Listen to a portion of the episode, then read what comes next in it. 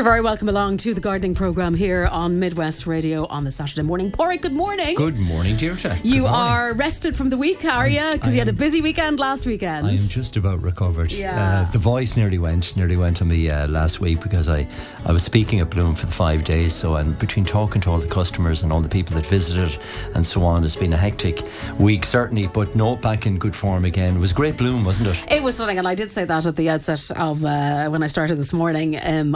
I got to go on Sunday and I brought my mum and her friend and they had a fantastic day. Now, the weather was lovely the day we were there, and that always helps with anything. Of course. But it was such an enjoyable and entertaining event, and so well organised. I mean, even the parking and everything, I was super impressed. There was not an issue at all. Yeah, if you have the time and you take your time, you go with that kind of open attitude, you're not rushing. Take your time. Yeah, there was no agenda, and I prefer nearly not to have an agenda sometimes because then everything else kind of takes over. But yeah, it was really great. Some beautiful gardens, like great colour, and I suppose a really good sense for people who maybe don't have huge spaces, what can be achieved, you know, in a small space. In a very small space. That makes it very impactful. Yeah. Now, obviously, these guys are, you know, professional designers and, you know, that they've had significant budgets and everything like that. But still great to come back and say, oh, I've got a bit of an idea for a bit of a space now. Well, that's it. If you only take one or two things from Bloom or one or two plants from Bloom or a couple of ideas, that's really, I suppose, it's a great place to get inspiration from. And even the Victorian Walled Garden for people that love growing their 5 a day, their herbs and their edible plants and their herbaceous border plants and bee-friendly plants. There's always plants that bloom that you will take back to your own garden. There's always pieces that you can take back. But it's hard to believe the 22 gardens were dismantled Monday evening as I was leaving, the start of the dismantling of them. And they have to have them the site completely cleared within 2 weeks. So they have another week to go to actually clear the area. Whole site. And that whole physical area of Bloom is turned back to green grass again. Actually, to parkland, really. Back to parkland. The OPW, Brian Quinn and the team, actually sow that area with the phacelia flower, which is so important for the bees. So that's a green manure as well. So put some energy back into the soil, and then over the autumn and winter period, it goes back into grassland again. And so it goes from literally a clean grass site to what you saw at Bloom last week, back to that.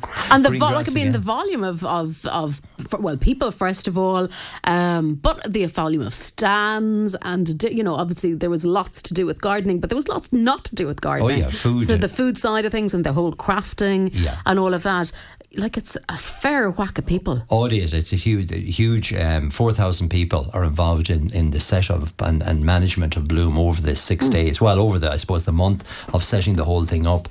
But they had a record crowd again this year, 115,000 people, 20,000 kids went through the gardens. And most of the whole theme, I suppose, this year was that thing of biodiversity, sustainability, recycling, was a big theme this year, and many of the gardens are going to be reused or rehoused in other areas. So, for example, you might have seen the B Positive Garden from Fingal County Council, which I thought was one of the outstanding gardens this year. All of the plants are going to be replanted around Fingal and around the County Council parklands in Dublin, so people are going to enjoy those there. The Dementia Garden was voted the People's Choice. Yes, I mean, we got to talk to Robert Moore, which is lovely, and it was a stunning garden, and I think it resonated a lot with people, not just because of the dementia aspect and the memories and all of that, but just simply the colour and activity and the sense that this is kind of garden that we can, I suppose, draw a lot of inspiration from in our own gardens at home. Absolutely, because it had that, I suppose, a large identification with it, whereas some of the others maybe were more architecturally pretty or whatever. Exactly, like that. A bit more abstract or whatever. Whereas the Dementia Garden, it was voted by the visitors to Bloom as the best garden, the show garden, the people's garden. And Robert I was chatting to him after the show, and he was absolutely thrilled. It was like giving another gold medal for his garden. But that garden, the Dementia Garden, is actually going to be rehoused housed in Limerick in St. Ita's Community Hospital, and they have dementia patients there. So it's lovely to see that all the plants and all the physical structure will be actually rehoused again. Marie Keating's Breath of Life Garden, that goes to the Crúscín Lán Centre in that's a cancer centre in Dublin. So again, that garden is going to be rehoused again. And the Enable Ireland garden, that's going to a new children's centre in County Cork. So pretty much all of the gardens are going somewhere, which is lovely to see. So it feeds into that whole recyclability. The other key thing, I was saying it last week, was that the amount of people that are talking about the environment at the show. So I was on the Bord na Móna stand for quite a bit, and people, I suppose, asking about sustainability, what are happening with the peat boglands in particular. Are Bord na Móna moving to more a peat-free compost rather than a all peat compost? And just was interesting. It was the first time that I got that real sense from the public about the environment. And I suppose, you know, the anti-Roundup, the growing of veg, vegetarianism becoming very popular. So people are very conscious about what they're growing, what they're eating, and that whole sense of biodiversity and sustainability. And you could see it in pretty much every garden had some element of edible plants. Nearly every garden that I visited, there was something there. And the recyclability of materials as well. So there's a lot of materials that were either reclaimed and used at Bloom, and then they were going somewhere else. I suppose the big sense of the biodiversity and the planting for pollinating insects, that was pretty much again on every garden, and a big theme at Bloom this year. So, you know, and I even noticed, and I took a photograph actually of, I think is it the alliums? The alliums, yeah. And there was like bees buzzing around it. Hundreds of bees on them. You know, so it wasn't just plants for bees, but the bees were literally there as well. Absolutely. Yeah. Well, as you know, Michael D has his 17 hives just in the. So they were well catered for. Within half an hour or half a mile of Bloom, but yeah. Very much the planting this year was to do with bee-friendly plants, but also things like alliums and the aquilegias, and all of those plants are very, very pretty, but they also benefit the environment as well. So that was a really good show, I thought, and just an interesting. I think for what I took from it was very much the public are asking about the environment, and there's that awareness. And I suppose the thing is, if every single person is doing some small thing that they weren't doing previously, one imagines anyway that it will have an impact in a positive way. So following on for that, I thought for today's programme, there are actually a whole range of this time of year, and particularly with the type of weather we're getting at the moment, many of the plants that you see in flower at the moment, like the lupins and delphiniums and all of those aquilegias, all the old cottage garden plants, echinaceas, salvias, which are absolutely covered with bees this year. This is the time of year to actually start sowing them from seed. You know, when you think about it, they're actually flowering at the moment. They're producing their own seed in the next week or two, and that's obviously going to start the cycle off for next year again. But if you want to get a little bit of cottage garden feel to your own garden, this is the time of year in June when you sow the seeds of plants like wallflowers, which flower next spring and are favoured very much by the bees. It's a lovely variety called Persian Carpet Mix, which is a dwarf variety of wallflower. So wallflowers generally flower in March, April, May, June sort of period. So they give that lovely splash of early colour. And they come in a whole range of colours. But you can sow those directly out of doors. Monty Don was actually sowing them in his greenhouse last night. Okay. Or he was actually transplanting them. He had sown them 2 weeks ago. So they germinate within a 2 week period. You can sow them directly out of doors, or you can sow them in seed trays and start them off. So all the spring flowering plants, like the wallflowers, the sweet williams, forget-me-nots, primulas, polyanthus, all of those plants that we associate with March, April, May, June sort of period, this is the time of year to start sowing those. So there's some sweet william that can be sown at this time of year. Oh, lovely, yes. But also the perennials, so plants like lupins. So you see them in flowering gardens at the moment. Now you can plant them as plants to flower now, but you can also sow them from seed at this time of year. And there's a whole range of different varieties. The Russell lupins in particular are a great series, a range of lupins that flower brilliantly and work really well as cut flowers and flower every year in your garden. Plants like Rudbeckia, this is a lovely one called Brilliant Star. It's a lovely shade of pink. And again, Rudbeckias are just starting to flower now, or will flower over the next couple of weeks, but this is the time of year to sow them from seed. They germinate, they grow during the summer, and then they come into flower next summer. And salvias. Salvias are very much in vogue this year. They're giving lots and lots of colour. They were in flower for Bloom in particular, I think, again, on many of the gardens. Both the blue, pink and the white varieties were in vogue, and again, loved by bees as well. So salvia is in the sage family. The foliage can smell like ornamental sage or the herb sage, but the flowers are terrific and they flower for a very long period. I remember going back to the OPW garden in October last year and the salvias were still in bloom in October. So from now, a long flowering period. Huge long flowering period. June to September it says there, yeah. And a beautiful...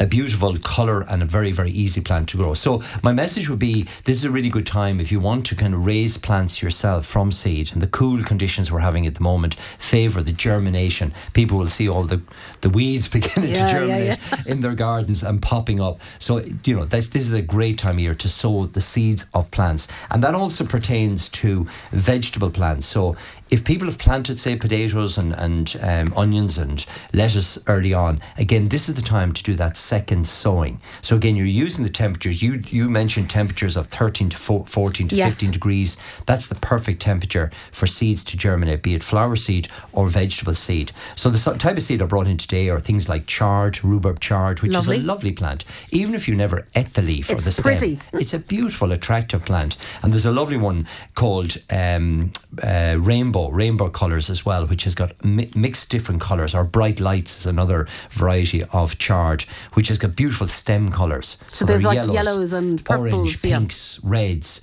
beautiful whites. And again, it's a winter hardy vegetable. So you sow it from seed now, you harvest it in about 6 or 7 weeks as the young leaves start to come. You can eat the leaves like spinach leaves, or you can eat the actual stems of the plant. But as an architectural and ornamental plant in the garden, it's absolutely fabulous. Lovely thing. Wild rocket can be sown from seed at this time of year. Kale, as we're coming in now to the kind of autumn, winter, this is the time we sow in June and July. And this is a lovely one called Fizz, which is used as a salad leafed kale. So it's got a lovely flavour. You can eat the leaves literally within a couple of weeks after sowing. So not as tough as the curly kale later in the year. Exactly. Now you can sow a curly kale at this time of year as well, or the ornamental red kales at this time of year for winter use. But this is a lovely variety called Fizz, which is highly nutritious, but also lovely in salad, so you don't have to wait for the tougher leaves in autumn. All the lettuce varieties like salad bowl, tom thumb, can be sown again at this time of year all year round, little and often. So a small amount now. In that pack of this 1,300 seed, so that'll keep you going. So small, little and often is really the trick in doing it. And there's a lovely variety of leek called Nipper, which is a small. You harvest it like a salad onion. So rather than the big thick leek that we use in winter, this is a variety called Nipper that you actually sow from seed this time of year, and you harvest it then in late summer, autumn, winter period. But you harvest it as a small, well, it's about the size of a pencil. Okay. You harvest it at that time of year and use it. Again, it can be used in stir flies, salads, soups. And probably a bit sweeter as well as a result of that. It's far nicer flavour. So this is the time of year, I suppose, we don't associate the middle of summer with the sowing of seeds necessarily. It tends to be more of a spring job. And the other thing to do at this time of year is to take some cuttings. And I was showing the viewers of Bloom how to take some cuttings of some of your favourite plants. So things like fuchsias, things like chrysanthemums or agoranthemums, even trailing petunias, any of those softer plants you can propagate from cuttings. Geraniums at this time of year in June. So you're taking the young wood, you're taking a short little cutting, dip it in a bit of rooting powder, and it roots within 2 to 3 weeks at this time of year. So they root. So if you want to take a slip or a cutting of a plant, June is a really, really good time to do that. The other thing just to be mindful of, with the wet weather, potatoes are growing really well, and you saw them in the Bloom gardens in the Victorian garden. Oh, they were stunning. And you know, I wasn't familiar with some of the varieties that we talk about. But it was lovely to see them. So I could see there was Orla and Colleen, and they're all. I mean, obviously there's a team of people who do this, but to see that walled garden, everything is so beautifully laid out, and everything's beautifully labelled, and it's just class, isn't stunning. It? Yeah. Bit of gardening altogether. And I say to people that Victorian garden, it's run by the OPW, it's the public garden. It's credit to them.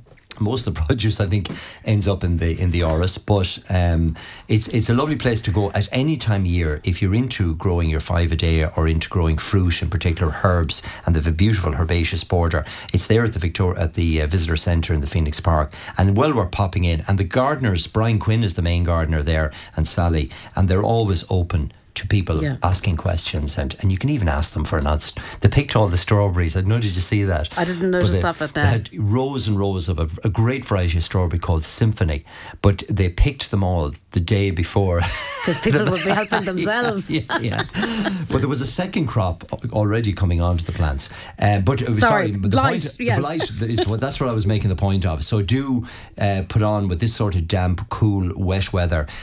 Prevention is better than trying to cure the problem. So give your potato crop a spray of the blight treatment now, and because moist, wet weather, and this is promised through the weekend and into next week, and if we get a bit of humidity as well, it'll be typical blight weather. So my advice is to, if you've got tomatoes in your greenhouse or you've got potatoes in your pots or containers or out in the garden soil, give them a treatment of blight treatment now. Apply it on a dry day like today and repeat it maybe in a fortnight's time.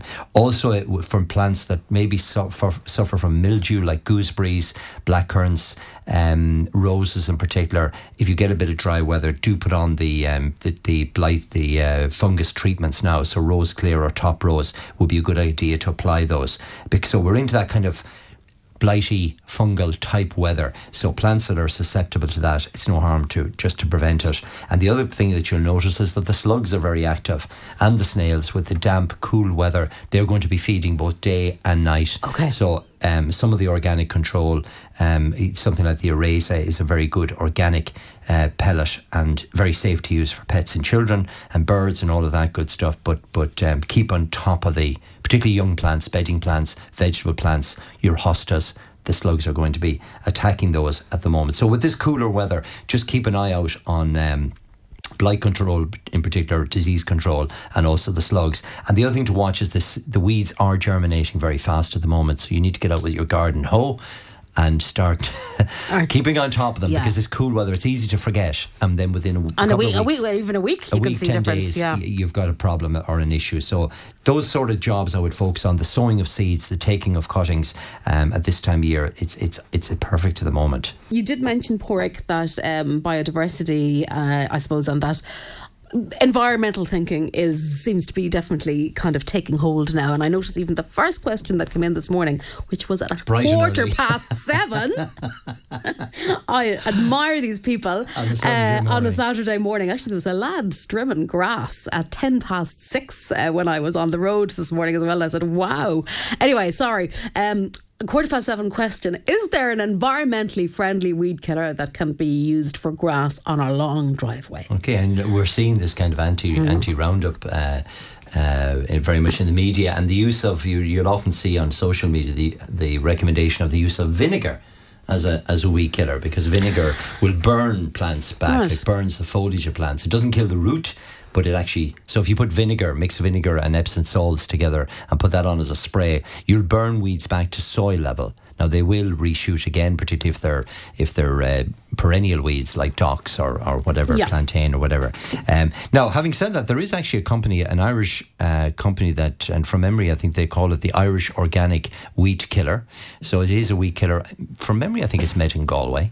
And that again can be used, an organic, sustainable weed killer control for broadleaf weeds and grasses. Now, having said that, it tends to burn them back, and particularly perennial weeds may reshoot again, so you might have to give them a second application. So look for that one. It's the Irish Organic Weed Killer. And from memory, I think I'm nearly sure it's a Galway company that make it. Okay, great. Now, we planted spinach in May. When do you start picking spinach, and can it be eaten raw? So 4 or 5 weeks ago. So you can start picking spinach as soon as the leaf is ready for picking or pulling. You don't have to. Cooked as a vegetable, it tends to go into mush and into nothing, and you need quite a lot of leaves when you're cooking it. But if you want to eat it raw, then It's perfect in salads. And again, just crop it on a regular basis. So as soon as the leaves are large enough, baby spinach, the leaf is lovely and soft and lovely in salads and lovely eaten raw. So start cropping it straight away. Perpetual spinach is the one that comes back year after year. But there are other varieties as well that are annual, that you sow from seed, they grow for 1 year and die away. So either, and both can be still sown at this time of year. But if you plant it in May, then you can start cropping it really from middle of June onwards. And if you're into juicing, you can throw some leaves into your juicer, and that's really, I mean, because I know not everybody loves spinach, even though I do, but you can mix it in. It's a great thing to mix in with a juice if you're being a little bit on the healthy side. Yeah. Or eat the leaves raw as well, so they're perfect. Okay, mare's tail pork. Yes. Yeah. The weeds have popped up on my driveway and also in the soil, on a waste area of soil. What kills mare's tail. So mare's tail is that it grows like a little conifer, so I suppose it's about a foot in height at this time of year. If it's on waste ground or paths and driveways, use the dicofar that we used on the lawns to control daisies and dandelions and things like that. So you'll find that effective. You need to apply it on a dry day, so mix the dicofar with water and a sprayer, spray it onto the mare's tail. It'll actually drop over nearly within 1 night or 2 nights and then rot and die away. Now you will have to repeat it. So mare's tail is a persistent perennial weed. One application won't be enough. When it reshoots again, you need to treat again. Okay. So dicofar, and apply on a dry day, and just make sure the dicofar doesn't get onto any ornamental plants. Just keep it onto the leaves of the mare's tail, and you'll find that effective. Okay, so it'll kill anything that it touches, really. It does. Of those broader leaves. Broader leaves. The only thing that dicofar doesn't kill is actually grass. Which is what you wanted to do. Yeah, on the lawn, yeah. Carrots and cabbage have grown very strongly in the past 2 weeks. Worried now about root flies, and how do I protect my plants? Okay, well, you can do it the environmental friendly way, if you wish. Yeah, this was one of the things, and I know, sorry, we're going back to Bloom a little bit, but one of the things in the walled garden that particularly caught my attention and the people that were with me was the way they had built these little frames over the carrots, the parsnips, those kind of vegetables. Celeries, all that, where... So coming from the country, the problem can often be rabbits or pigeons, and you know that they were encased in mesh. Yes. So it's a special mesh called EnviroMesh. EnviroMesh. So basically, it's designed to let the light and the moisture through and the air movement through, but the bugs, the carrot root fly, and any of the garden pests, the aphids, the caterpillars, cannot penetrate through the EnviroMesh. So it's brilliant on cabbage, carrots, parsnips, celery, anything that's normally attacked by the carrot root fly or the cabbage root fly. So you can use it. Use the EnviroMesh that's available in garden centres at the moment. You simply drape it over the plants like they've done in the OPW. You leave them on until you're ready for cropping. So you leave it on permanently, and that keeps all the bugs away. And it creates a little kind of microclimate as well for the plants. It's that bit warmer in under the EnviroMesh, and the plants do so much better.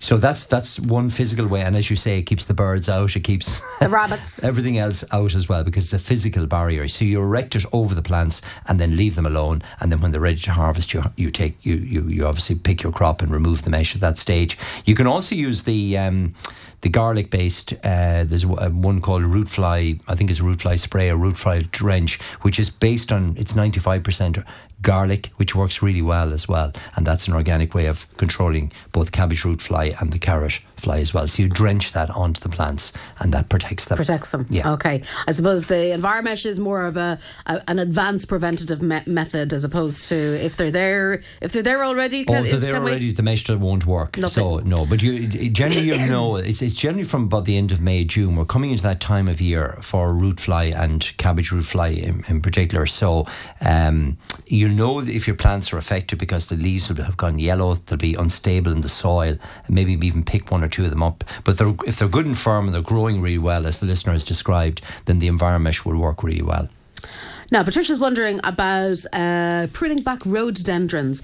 They've set a fabulous display of blooms this year, so are probably still in bloom to a degree, but after varieties. They've faded, what happens? Yeah, you can cut them back, and rhododendrons respond very well to pruning back. So what's happening at the moment is the flowers are changing from, obviously, the lovely blooms, and they're producing seed, and will do over the next couple of weeks, and a lot of energy tends to go into the production of seed, which is useless anyway. So my advice would be, once they go out of flower, like all spring flowering plants, you prune them immediately after flowering. So you can take 5, 6, 7 inches, remove the flower heads and maybe 4 or 5 inches of stem from the plant. That will encourage the plant to develop a far bushier, healthier shape. And on that plant, you should get twice as many flowers next year. The key thing is when you prune them back, you feed them at the same time, and you can get a specific rhododendron fertilizer in your local garden centre for rhododendrons, azaleas, camellias, all the spring flowering plants. They benefit from regular feeding now at this time of year because they're producing new growth, and on that growth they'll produce their flower buds by this autumn. So how well they're fed and looked after during the summer dictates how they're going to flower next spring. Okay. So by all means, prune them back, feed them again in about a month's time, and hopefully this time next year they'll be twice as good. Excellent. Now, we've got a patch of wild grass in a lawn. How do we get rid of that? We had this question again last week, yeah. and like I was saying last week, like the Dicophar we were mentioning, that's brilliant to control broadleaf weeds, but it doesn't control grass species within the lawn.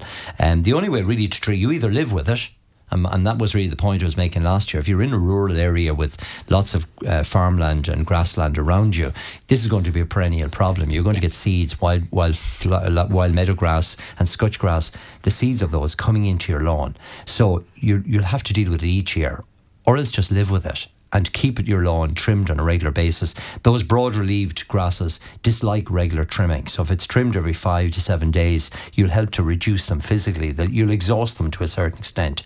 If the listener really wants to persist with it and get rid of that broadleaf grass, you can spot treat and kill that area of grass and reseed. But that's just going to be something you're going to have to be doing every year. So my advice really would be live with it and manage it by trimming the lawn on a regular basis, giving it a feed, and also trimming the grass every 5 to 7 days this time of year. Okay, great. Now, what soil is good for calla lily bulbs? Well, the calla lilies, they're beautiful at the moment, and many of them are actually in flower as we speak, but if you've got the bulbs of them, you can still plant them, and they were being sold at many of the Bloom had them for sale, and lots of the shows will often have them at this time of year for sale. And will they come up this year or next year? They will. No, they'll still come this year. Yeah. You might have seen some of the bulb stands. Mean, there was just such an array of stuff. I did. Yes. Yeah. So a lot of the Dutch growers come into Ireland for the shows, and they'll bring in. They've kept those bulbs in a fridge, kept them dormant, so the bulbs think it's February.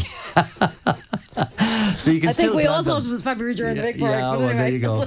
So you can still plant them at this time of year, and they will still grow this year. So calla lilies, like a moist, retentive soil, they'll actually grow in quite damp soils as well. And the arum lily, which would be a close relative, the big white lily, that will actually grow with its feet in water. You can plant it as a pond plant, so it'll grow with a foot of water around it, so it's quite versatile. So they're like a moist retentive soil, ordinary garden soil really, they're not that fussy. My advice is maybe to start them off, if you got the bulbs, start them off in a pot of good quality compost, first of all, give them 3 or 4 weeks to grow and start to sprout above the soil, and then plant them into a part of your garden they want to bloom. And they come in so many different varieties and so many different heights, so you can get varieties that will only grow maybe 12 inches high, and others that'll grow quite tall. So depending on the variety, pick the location in the garden to suit that. And they are perennial, they come back year after year, they die back in the winter and reshoot again like daffodils, and flower then right through the summer. Now, somebody says, class show at Bloom. A few questions. So, first one I think we've answered about spraying the potatoes. Do I need to put straw under strawberries? And can you use tomato feed on most veggies or flowers? Yeah, well, this is a great time of year. So, the straw is used basically to separate the fruiting strawberries from the soil. Because if your strawberries are sitting on the soil, A, the slugs are going to get at them, but B, the fruit is going to rot. And you might remember... in the strawberry patch that's planted in the OPW, they've planted it through the Mipex material, that weed block material. So the strawberries are actually sitting on the material, not on the soil. And straw does exactly the same thing. It helps to suppress the weeds. It makes it more difficult for the slugs to get at your strawberries. And B, it keeps the fruit sitting up on a clean material. So when you go to pick them, you're obviously... they're sitting on the straw and they're nice and clean. So yes, this is the time of year to put straw or some Plantex material in under your strawberry crop. It'll suppress the weeds, it'll mulch them and keep the moisture in, but also it's going to keep the fruit nice and clean. Excellent. And This is a good time as well to start feeding strawberries. Once the fruit starts to form, once it's in that green state, up to now you don't feed strawberries, otherwise you get masses of leaf at the expense of fruit. But now at this time of year, a bit of tomato feed or Osmo Universal feed every 2 weeks will help to plump up the strawberries, yeah. So that was the second part of that question about using the tomato feed on most veggies or flowers. Oh, it's perfect. Yeah. Tomato feed is high in potash. So potash is the element that induces fruiting and flowering in plants. So if you've got things like tomatoes, chilies, peppers, aubergines, cucumbers, strawberries themselves, anything that bears a fruit, then tomato feed, hanging baskets, because you want to induce flower. Mm. So tomato feed is high in the element of potash. So potash is that element that helps to all fruiting plants. So apples, pears, plums, all the blackcurrants, gooseberries, tomato feed would be perfect for them.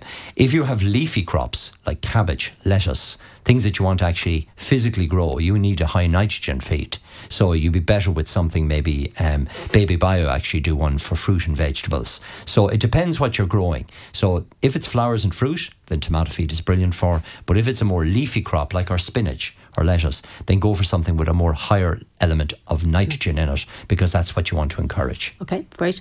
Now, somebody's wondering about your opinion on wildflowers. Martina, what's Porrick's opinion on wildflower seeds? Well, this is the time to sow them, first of all. They're fantastic and they're easy to grow, and they're great to if you have a waste piece of ground. You might remember the Fingal County Council garden. They had apple trees planted on their garden, and all underneath the apple trees were wildflowers, a whole bed of wildflowers. And that did obviously two purposes. A, it's going to look very, very pretty. It helps to keep obviously the area looking well and low maintenance, but more importantly, it brings that whole biodiversity of insects into the apple trees. So when the apple trees are in flower, the bees, the hoverflies, and all the pollinating insects are encouraged in because of that mass planting of wildflowers. So this is the time of year to sow wildflowers in your garden. If you've got an area to plant, you need to get rid of any vegetation that's there at the moment, any grasses or weeds or whatever. Relatively clean soil. Put down a little bit of lime on the soil as well. Wildflowers like lime in the soil. And then get yourself a box or two of wildflower seed. Chuck it on, rake it in. They'll germinate within a month, and they'll grow during the summer. Some will come into flower this year. The annual varieties will come into flower this year, possibly August, September.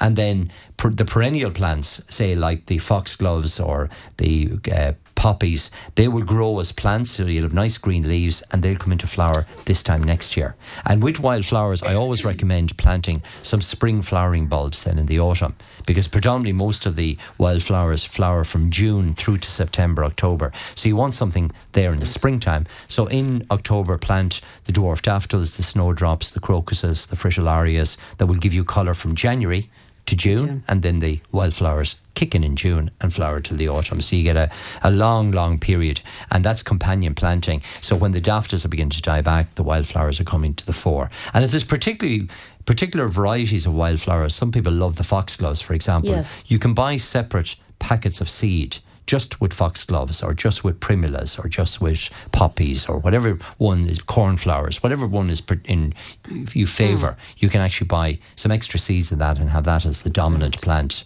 going through it. But yeah, it's a great way. And like, I thought the Fingal County Council garden was a great example of it. It was, absolutely. You know, and relatively low maintenance. You're just trimming the wildflower meadow back in the autumn once it has produced its seeds. So around October, you trim it back and tidy it up and just let the seeds germinate and grow again. Okay, lovely. Somebody noticed there, Porrick, that the mesh stuff that we were talking about, they said sounds great. Is it available? Yeah, we have it in the garden centre. It's called EnviroMesh, and it's specifically for keeping the bugs of your favourite plants, but also keeps the, as you said, the birds and the cats and anything else off them as well. Yes, yeah. So the idea is you drape it or create a little frame maybe out of bamboo canes. That's what I saw. I thought it was just brilliantly done. Yeah. Now, my lawn is approximately 18 months old. It was lovely and green in March and April, but is a lighter green or yellowish colour now. Do I feed it? Yes, this would be a good time of year to do it, and actually great weather at the moment for feeding lawns. And lawns, look at, you've been cutting the grass for the last 6 or 8 weeks now, so of course you're taking all that energy from the lawn, so it does need a feeding at this time of year. So put on something that will green it without forcing it. So I would use the Park and Fairway. It's a straight lawn fertiliser. It feeds for 3 months and you'll get that lovely greening effect without actually making the lawn jump. So Park and Fairway, apply it over the entire lawn area, and that'll keep it lovely and green for another 3 months. I have a large Patriot hosta in full leaf in my garden, but need to move it now to a new location. Is it okay to do this, or do I leave it until the autumn? Well, you can leave it to the autumn, but to be honest, hostas move very, very easily at this time, any time of year, to be honest. It will be quite tall. It's probably a foot and a half at the moment. Patriot is a lovely variegated. I was going to say, what's a Patriot hosta? Yeah. So Patriot is a variety of hosta which has green and a beautiful white band around the edge of it. It's a really, really nice spectacular variety, but it grows about, I suppose, a foot, 18 inches at this time of year. Dig it up, split it, so you can split it into maybe 5 or 6 pieces and transplant it again. So it does transplant well at this time of year. You'll have no problem whatsoever. Give it a good watering after planting and it'll kick into growth straight away. Hostas have the great ability to be able to double and treble their size within 1 year. I just love them. I think they're stunning. And they're brilliant. Mm. And so they're very, very easy to propagate and very easy to move. So my advice is dig it up today, chop it into 5 or 6 pieces, spread it into, and plant it in clusters. It always looks better, I think, if you plant them in groups 3s or 5s and let them fill in as one large plant. And with the hostas, underplant the hostas then in the autumn with your spring bulbs. So you can imagine the daffodils. Actually, a beautiful plant to mix with them are the alliums that you saw. Right. So you have the alliums flowering above the hosta, and you've got the foliage of the hosta covering the base of the allium. So that's a lovely mix. Two very lush kind of plants together. Yeah, and that they would work really well together. Or you can also sow things like daffodils in the autumn as well, if you wish, and have them flowering in springtime before the hosta re-emerges. But yeah, no problem. Plants like hostas, astilbes, many of the herbaceous border plants, this is actually a good time of year. I know it doesn't seem like the right time, midsummer, but it's actually a good time to lift them and transplant them. Propagate them. We're building a new house and need to do some landscaping. What's a good evergreen hedge that's easy to maintain and safe to use on a boundary with a farm? Okay, well, for a farm, you've got something evergreen. Like normally in farming areas, I like to put in the broadleaves like hornbeams, beech, because to me they're more natural. They suit the environment. I often think that evergreen hedges in country areas or rural areas look a bit odd. They're a bit out of place, yeah. They're not they don't complement the environments. But so hornbeam and beech is not evergreen, obviously, but it does retain the crisp leaf in winter, and I think it looks brilliant around farmlands, farmyards and farmlands. So that would be my preference, either the purple or green beech. I know it does change its leaf and that withers in the wintertime. Hornbeam is another brilliant hedge for rural areas. If you're stuck on the evergreen side of it, then you've things like Gristlinia, which works really well.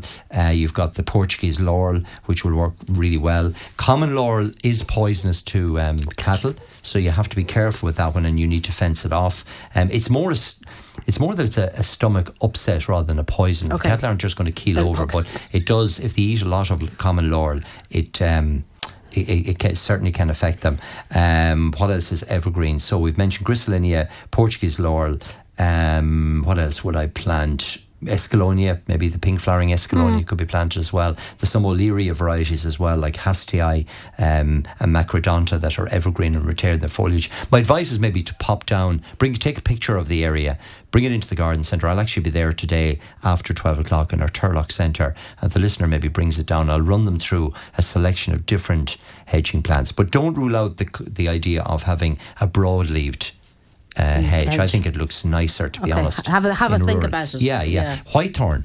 Whitethorn is one of the nicest hedges if it's trimmed and maintained. It's a brilliant hedge. It's stock proof, very easy to grow, cheap as chips to buy, and it makes a fabulous hedge if it's trimmed on a regular basis and suits a farmland location. Or you could go for a whole mixture. You could go for kind of go back to the biodiversity theme and go for a whole mixture of flowering hedges, like your common hedgerow with hazel, with Gelder rose, fuchsia, You have different varieties of shrub roses that could be used in it as well, viburnums that could be planted, whitethorn, blackthorn, that kind of a mixed planting, which is honeysuckle, that type of a farmlet. Countryside. Yeah, I suppose take a look and see what's around the area already, and and then I suppose it comes down to a question of whether you want it to blend in or do you want it to stand out? Yeah, exactly. Yeah, exactly. Okay, well, moving on. Wondering about buddleia, Borey. Can I plant now, and are they available? Yeah, they should be available at this time of year. Buddleias will be coming into flower very, very soon. Very simple, easy plant to grow. So pop into your local garden centre. If they don't have one in, they'll get one in for you.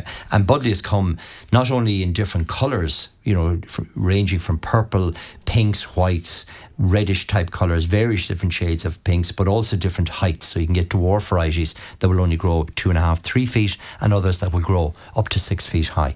Fantastic bee-friendly plant, great for butterflies as well. We call it the butterfly bush because it attracts so many butterflies into the garden, the old buddleia. And if you have it in the garden, this is a great time of year to take a few cuttings of it and propagate it yourself. Now, I know we've been doing the blight warning on the potatoes. Somebody's wondering, is it too late to sow potatoes? Well, what they say about potatoes is you can plant potatoes until the ash comes fully into leaf, and it has just come in fully into leaf in the last week or 10 days. So, look, if you have them in the garden, you could stick them in the ground. It'll depend on the summer we get. We're actually going to be coming up to the time of year for planting spuds for Christmas. So in July, there's a range of potato seed that come available into the garden centres that are specifically designed for you to grow during the summer, to harvest in late November, early December, just for the Christmas dinner. So there you'll see those in garden centres in the next probably 4 weeks. Normally about the first week of July they're available. You plant them up in pots and containers. You grow them on your patio for the summer. If you've got a tunnel or a greenhouse, you put them in there around October, and they continue to grow up until we get the really hard frosts around the end of November, early December, and then they're ready for picking for Christmas Day. So there's something to keep an eye out. And they're first early varieties, so that you have the new potato on Christmas Day. And that's something different. That is so look out for those. Idea. But look, if you've got potatoes in your garden and you want to just plant them, look, early June, you've still got plenty of time. Well, I won't say plenty of time, but they will still give you a crop. Okay. Now, what would you cover cabbage with to keep away the butterfly from laying his eggs?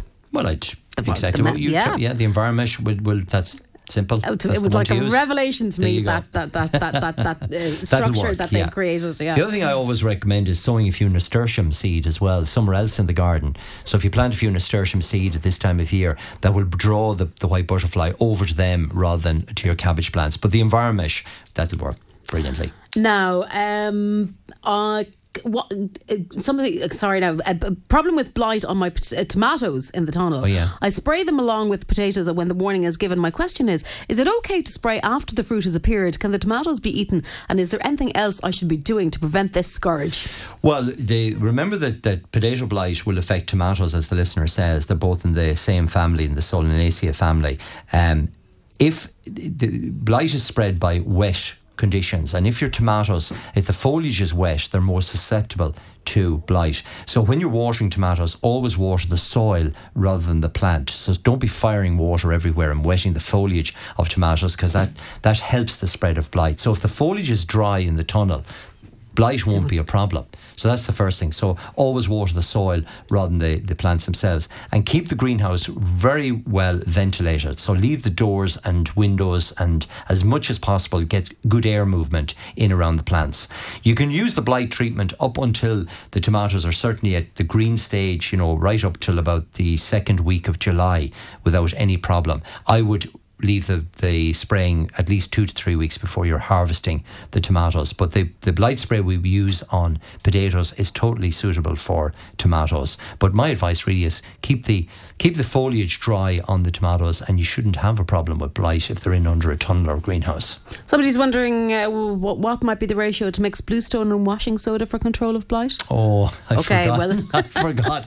Okay, we'll come back to you on that. I'll have that for you for next week. Okay. Yeah, it's hard to remember these ratios. Yeah. It's probably written on it. That's the old bluestone treatment that was used by farmers years ago before dye came on the market. But we'll have that for them for next time. I wonder if it's still available. That's the other question. Okay. What would Porrick recommend? What plants, small trees to plant beside a new patio to provide some privacy from the road and some nice colour or greenery all year round? Okay, some nice trees. Yes, nice trees or shrubs. I think we're looking for a bit of cover. Okay, well, if you want something for privacy and you want something evergreen and it's around a patio area, you've got plants like, there's a lovely variegated euonymus with Aurea marginata, which has got lovely variegated foliage, and it can be trimmed and shaped. It's great in pots and containers, and it'll grow to about 5 or 6 feet in height and make a lovely variegated, bright, coloured evergreen plant like a screen or a mini hedge. Portuguese laurel would work really well as well. Small leaved, it's red stems, nice white flower, and again it can be trimmed and shaped as well. Photinia, red robin, which again is evergreen. It's got lovely, so around a patio area you can use plants with a bit more colour. So for me, the euonymus, the photinias, Portuguese laurel, boxwood would work really well, and they all grow in pots and containers, or you can plant them in the garden soil as well. But there'd be quite a number of different plants that could be used. Somebody's wondering, can we spell that stuff for Mare's Tail? How do you spell it? DICOPHAR. Excellent. Dicofar. Okay. Thank you very much. Wallflowers are gone bushy, but there's not a lot of flowers this year. Do I need to prune them? Well, they should have flowered by now. I mean, wallflowers will flower in it depends when the listener sowed the seeds of the plant. So if they sowed the seed this spring, you may not get any flowers until next spring. So it depends when they sow the flowers. But normally, like I was saying, you sow the seeds at this time of year, they grow during the summer, and then the following spring they come into flower in March, April, May and June. So they should have flowered at this stage. So if they're just bushy plants, you could nip the centres out of them, pinch the leaders out, and that'll make a bushy, strong plant for you, but they won't come into flower until next spring. Okay. So they're a spring flowering plant, the wallflowers. You often get a couple of flowers in autumn or winter because it's spring-like weather in October, November. A few latent seeds or whatever. And particularly if you get a mild winter like last year, you'll often get a few flowers. But the main time for wallflowers to flower is, as I say, March, April, May, June sort of period. Somebody wondering, wallflower seeds available in the garden centre? Yeah. They are, sure. Yeah. No, they're there. I brought a pack in with me. I've seen I would go with that one, that Persian Carpet Mix. Sultans. It's a really, really nice variety. And it's still in flowering gardens at the moment since March. There's 400 seed in that pack. So they're very simple to sow. And it's a great old bit of colour when you need a bit of colour come March time. It's a lovely plant. It's so easy to grow. Now, when you sow the seeds, they're going to obviously germinate in 2 weeks. You grow them on around August. Pinch the centres out because you want a short, bushy plant. So just take the very centre of the top of the plant out in August, and that thickens up the plant and makes it really strong. And you get twice as much colour if you do that simple. Okay, one or two before we have to finish up work. I didn't get around to cutting back my rose bushes this year, and now they're flowering. They're very unhealthy looking with no foliage on them. Is it too late to cut them back? Well, what I would do with them and is all the advice you give on roses earlier in the year, and every year it's the same. Listen, what I would do with them is let them flower, but when you're deadheading them, take at least 6 or 8 inches of the stem. So let the flower fade, follow it back 6 inches or 8 inches of the stem, cut it there and refeed it, and it will actually regrow and flower again, and you'll get plenty of young foliage on them. So look, at the pruning is normally done in before March or early flowering. April. Yeah, before the flowering, yeah, because they flower on new growth, and the pruning, you see, helps to reinvigorate the plant, encourage lots of new growth, but also gets rid of any of the old leaves that may contain some of the diseases and some of the mildews and black spot from last year.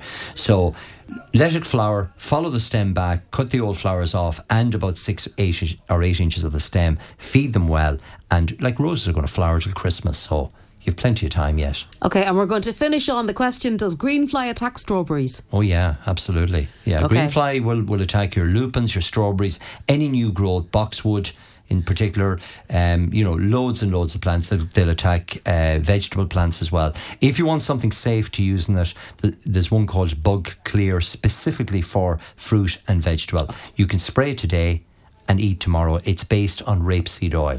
So if anything, it'll add a bit of flavour to your strawberries. Okay. But yeah, strawberries could be absolutely, okay. Yeah. by aphids, yeah. All right, Cathy, we'll leave it on that question for you, Porrick. Thank you so much. Not at all. And we will see you next week. And remember, for listeners, I'm in the garden centre today in Turlock and Castlebar after 12 o'clock, so if you want to pop in and chat. Lovely. Thanks a million. That's it for me as well for this morning. Poor Michael Neary even is coming your way next with the very best in country classics right through until 1 o'clock. Thanks for your company over the past couple of hours. We're back next Saturday. Until then, good morning.